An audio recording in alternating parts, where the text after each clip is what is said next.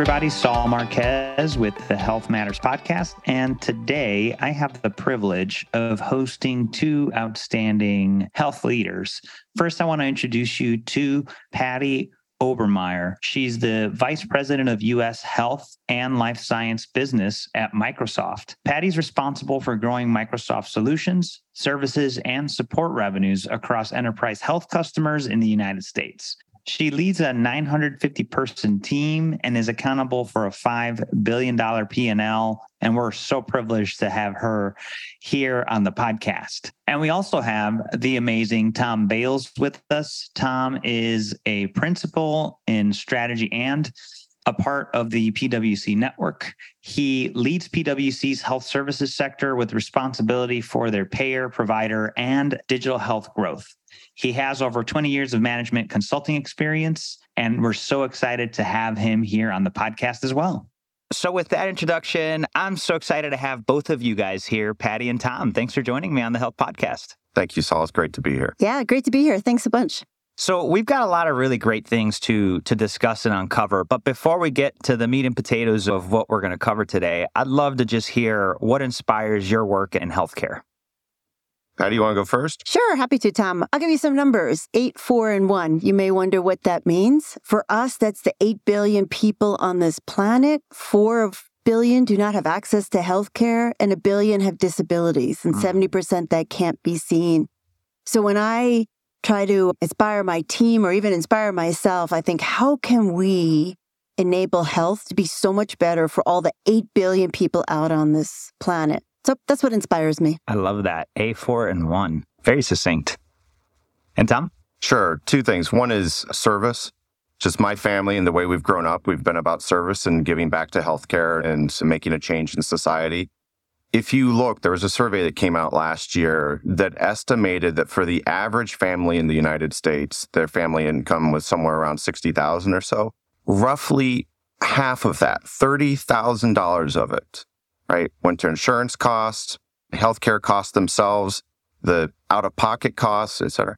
That is absolutely unsustainable for us. Okay. And when I think about what drives me in this, making a change on that keeps me going. Oh, I love that. And it's so true, Thom. We have a huge opportunity to make that better and access and really starts with understanding the problem and the numbers behind it. Let's talk about how we're adding value to the healthcare ecosystem. Would you guys like, I mean, both of you guys, great collaboration between two great organizations, PwC, Microsoft. Talk to us how you guys are adding value in the healthcare ecosystem. Absolutely. We look at it from several different angles, but the most important one and the ideas that we're coming together around is this idea around a connected health ecosystem. And it does not matter what angle you pick up healthcare from, whether that be around access, that be around affordability, around, be around uh, equitable healthcare. We have to acknowledge that we live in a world where connectivity, whether that be around the data, the experience, the different stakeholders we're working with is increasingly important. And for us, we see a almost trillion dollar shift in value moving to those systems those organizations, players that are more connected. Behind that kind of a shift, behind that kind of connectivity is an organization like Microsoft. Hmm. And every single thing that they are doing today, and Patty and I had a great session this summer. And it was a lot. The yeah. check marks that went down the page on everything that you were addressing was incredible. And maybe you want to talk just a little bit around what that is because it hits every element of it. Yeah, sure. Happy to. First of all, I think Microsoft's incredibly privileged to work with organizations like PwC. And our mission is to empower every person and organization on this planet to achieve more. So when you look at the health ecosystem, that's tons and tons of organizations. And so we have to think about the big problems, the big issues, and make sure we're creating the technology that can solve those. And mm-hmm. Thom talked about connected care. We saw during COVID in particular, virtual health quickly turned on virtual health for amazing organizations out there. But there was a subsection of our population that couldn't access it because they didn't have broadband, yes. they didn't have devices. So then it became a question of equitable care. Mm-hmm. And so at Microsoft, we work really hard to democratize care, but how can we democratize it if people don't have access to it? So when we look at connected care, we have technology, our Teams product, we can run virtual health, which is awesome. But then we've also got to step back and work with communities to make sure we've got broadband so mm-hmm. people can have access to it. We have an initiative going on with recycling PCs. I mean, simple things so that we can start to get out the technology that, candidly, for myself, I take granted for granted every day. I'm sure, Thom, you and your yeah. organizations, we have access to so much, but yet there are folks that don't. And so while we talk about connected in terms of bringing the data forward, making sure we've got great outcomes for our patients, working on physician burnout, and we can get into some of the texts around that. Sometimes you got to step back and say, are we enabling it for all? And so that's hmm. some of the work we've been doing around broadband devices and then just enabling the cloud, which we see every day. And we see what other industries are doing. So I feel like we have an obligation in some cases to take what other industries are doing and, and working with our amazing partner, PwC, to bring it to the forefront of healthcare. That's fantastic. Thank you for that. And yeah, a big element of this is the infrastructure mm. and the access. If the railroad doesn't get to that neighborhood, then the train ain't getting there, right? And we do have to focus here. I'm so glad that we're having this conversation because it is a much needed problem that needs solving and great to have you guys and your minds on it. So let's talk about really like the perspective on healthcare overall. Mm-hmm. Where are we today? Where does it need to go? The good news is we're making progress. It's so it's better than it used to be. The bad news is there is so much more to do. Mm. And when we talk about this concept of connected care, the significance of care gaps. Patty just talked about seamlessness, right? Across the different venues, the different experiences that you have, even the data itself, right? We talk about these gaps and they're not just around that data itself, but there's actually, they tie back to simple things around even waste and the kinds of insights that you can get out of data, out of something like what Microsoft has with Azure, right, that start to point to that, right? That's the kind of gaps that we're trying to close, right? And that's what the opportunity is. And we all know we have so much more to do. Yeah. I couldn't agree more. I think data is going to be such a critical element. It is such a critical element of all the work that we're doing in healthcare, not only improving outcomes for patients, but even the patient experience. There's right. data all over the mm-hmm. place, especially in hospital systems. Sometimes, I'm sure, Thom, you encounter this as well. Large hospital systems are just trying to figure out where all the data is and spending days and weeks trying to find it. And, I used to shame. chuckle because years ago, I used to say, look under the desk for the servers that are sitting under the desk.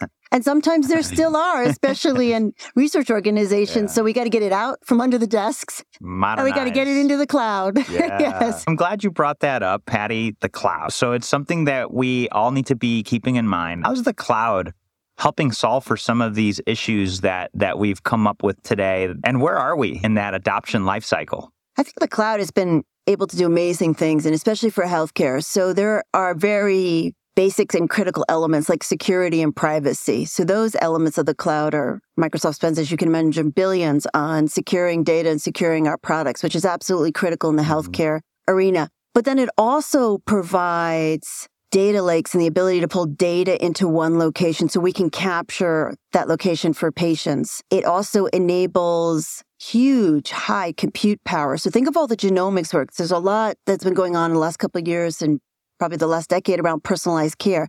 That's an N of one. So how mm-hmm. do you enable providing the right care, the right medications for one one, that's like me, one person at one time. And so a lot of that's going to be around the genomics work that we're doing. So you got to be able to have compute power to do amazing work around analyzing gene snippets and so forth. So the cloud brings trust, it brings security, it brings the privacy elements, it brings extensibility in terms of adding it up and down in terms of compute power. And then, of course, it also brings massive hypercompute, which we need in healthcare.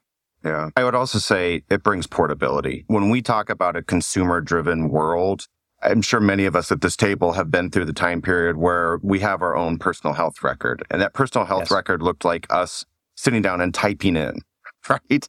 our latest information from the doctor. And how often did that really ever happen? Right. It didn't, and it died, right?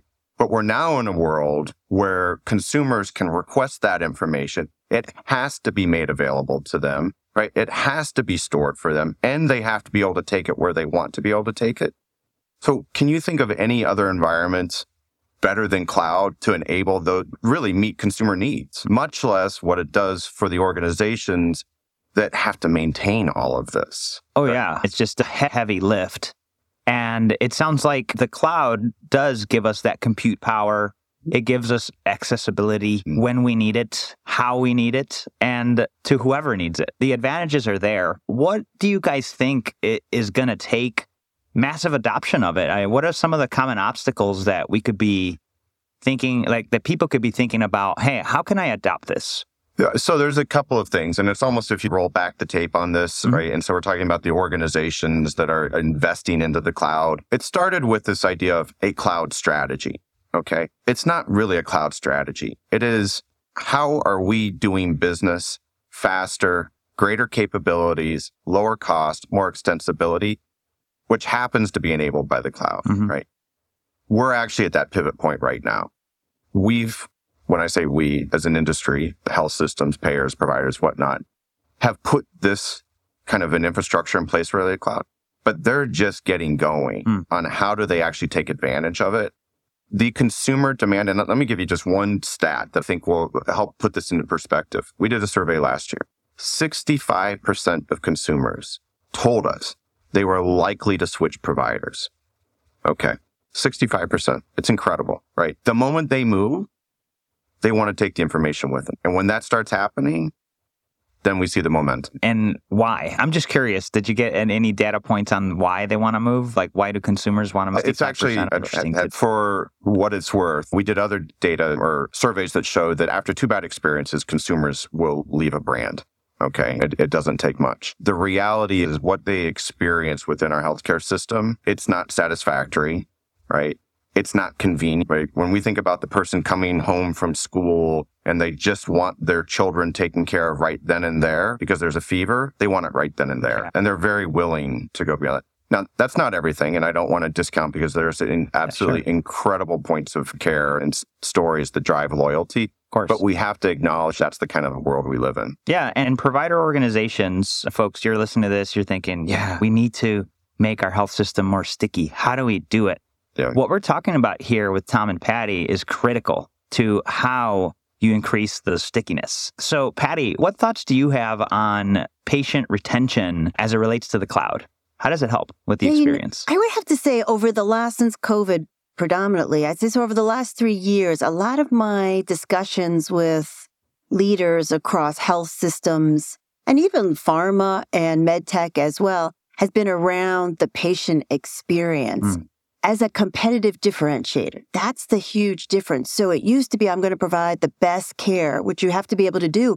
But then all of a sudden there's the element of, huh, I got to compete against the different health systems. As Thom mentioned, that loyalty's not there because they want the convenience. They want it at a price point that they think is reasonable, Mhm. assuming they have transparency into that price.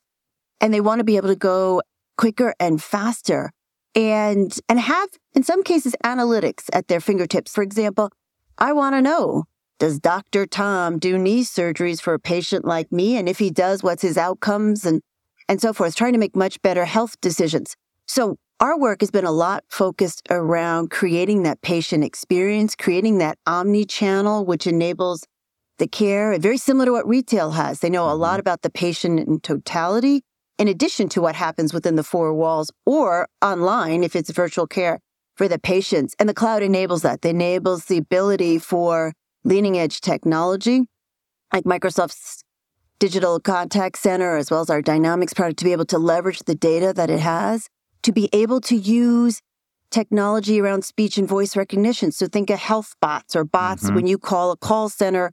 Many times these days, you're dealing with a bot that is able to triage your request. We have found in some cases, patients will tell more to a bot than they will to their doctor or human. But you got to capture that. Yes. All that unstructured voice data has to be captured, put structured, put into structure, and then be able to leverage it. So that's what the cloud's going to enable, which I think is going to be phenomenal. I would love to be able to have a doctor or a hospital system call me up and say, Hey, Patty, you've got three tests you haven't had filled. You know, you got a mammogram, you got, I don't know, your knee needs to be checked, whatever the case may be. Hey, let's do it all at once rather than I'm calling for this reason, that reason, and that reason. I think we're going to transform healthcare a lot focused in again on the patient. Thank you, Patty. And I would just add to that when you start to think about then what enables that, and it's the ability to draw those insights near real time in the midst of a conversation direct towards the personalization of care, make a recommendation. And we haven't quite talked about it yet, but we will get there. And this is when we talk about driving health equity, health equity at the end of the day is about understanding who we are as individuals, where our starting point is and what we need to get to our definition of health. That kind of data insight understanding, knowing me as a person, this massive amount of data that sits around me that then turns into equity based discussions, equity based recommendations, understands who I am and what I am going to react to in, in, terms of my behaviors. That's where we're headed. Yeah, I think spot on, guys. And so there's so much change in healthcare in the world is driving all this change. Oh, it's a great question. And it's actually threaded through everything we've said here. And I, it comes back to the consumer, really. There, there's a lot that's going on with regulations. But when we say what's really driving demand, what's driving the change in expectations, how I show up, what do I do? Even where the dollars of investment, we're at this incredible conference right here. We look around, all of these startups that are here, right, many of them are about solving problems that better meet consumer needs. Yeah, I couldn't agree well more. Said patient consumerism is, I think, going through the roof. And the expectations they're bringing to their health experience, similar to what they have in other industries, I think is spot on. And we have to be able to address it because they will take their money and go elsewhere. They do have high expectations. And I think you're seeing some very leading edge organizations that are starting to train doctors, caregivers in a unique and different way, focusing much more on the holistic patient because they know they've got to differentiate that experience to be able to get the loyalty that's there. I think such a stimulating conversation. And you think about all the front doors to healthcare now. Like there used to be one. And Patty, you mentioned the patient experience. If you're not driving a KPI on patient experience, eh, they're going to eat your lunch. That's it. And we used to focus just on satisfaction we don't ask the question. We're starting to see the shift though to loyalty, to the experience, wow. to the will you refer, that kind of because you could be satisfied but never refer somebody yeah, potentially totally. or be totally loyal. It's fascinating because we talk about this sort of experience in the moment. This and I think about it, we were driven by annual enrollment, right? Yes. We showed up at the doctor, et cetera. This industry now is thinking far more upstream from that, right? They're thinking about how is it I drive early influence? right? How is it that I actually start to think about, and we say this, it's the consumer, but the patient as the consumer early on and the surrounding caregivers, influencers that drive them to choice first on their plan, then on their provider, right? Then on their ecosystem of providers, the whole care team on a continuous basis. That is a different kind of a thinking than what we've had in this industry 30 years ago. Totally agree. Totally agree. It's so exciting to be here with you guys. And thank you for your insights. For everybody listening, you don't have to do it alone. There are partners like Microsoft and PwC that are thinking about these problems just like you. That's the key word here is partner for excellence and solutions. Thom, Patty, I want to thank both of you for being with us today. What closing thought would you leave the listeners with? And what's the best way for them to get in touch with you?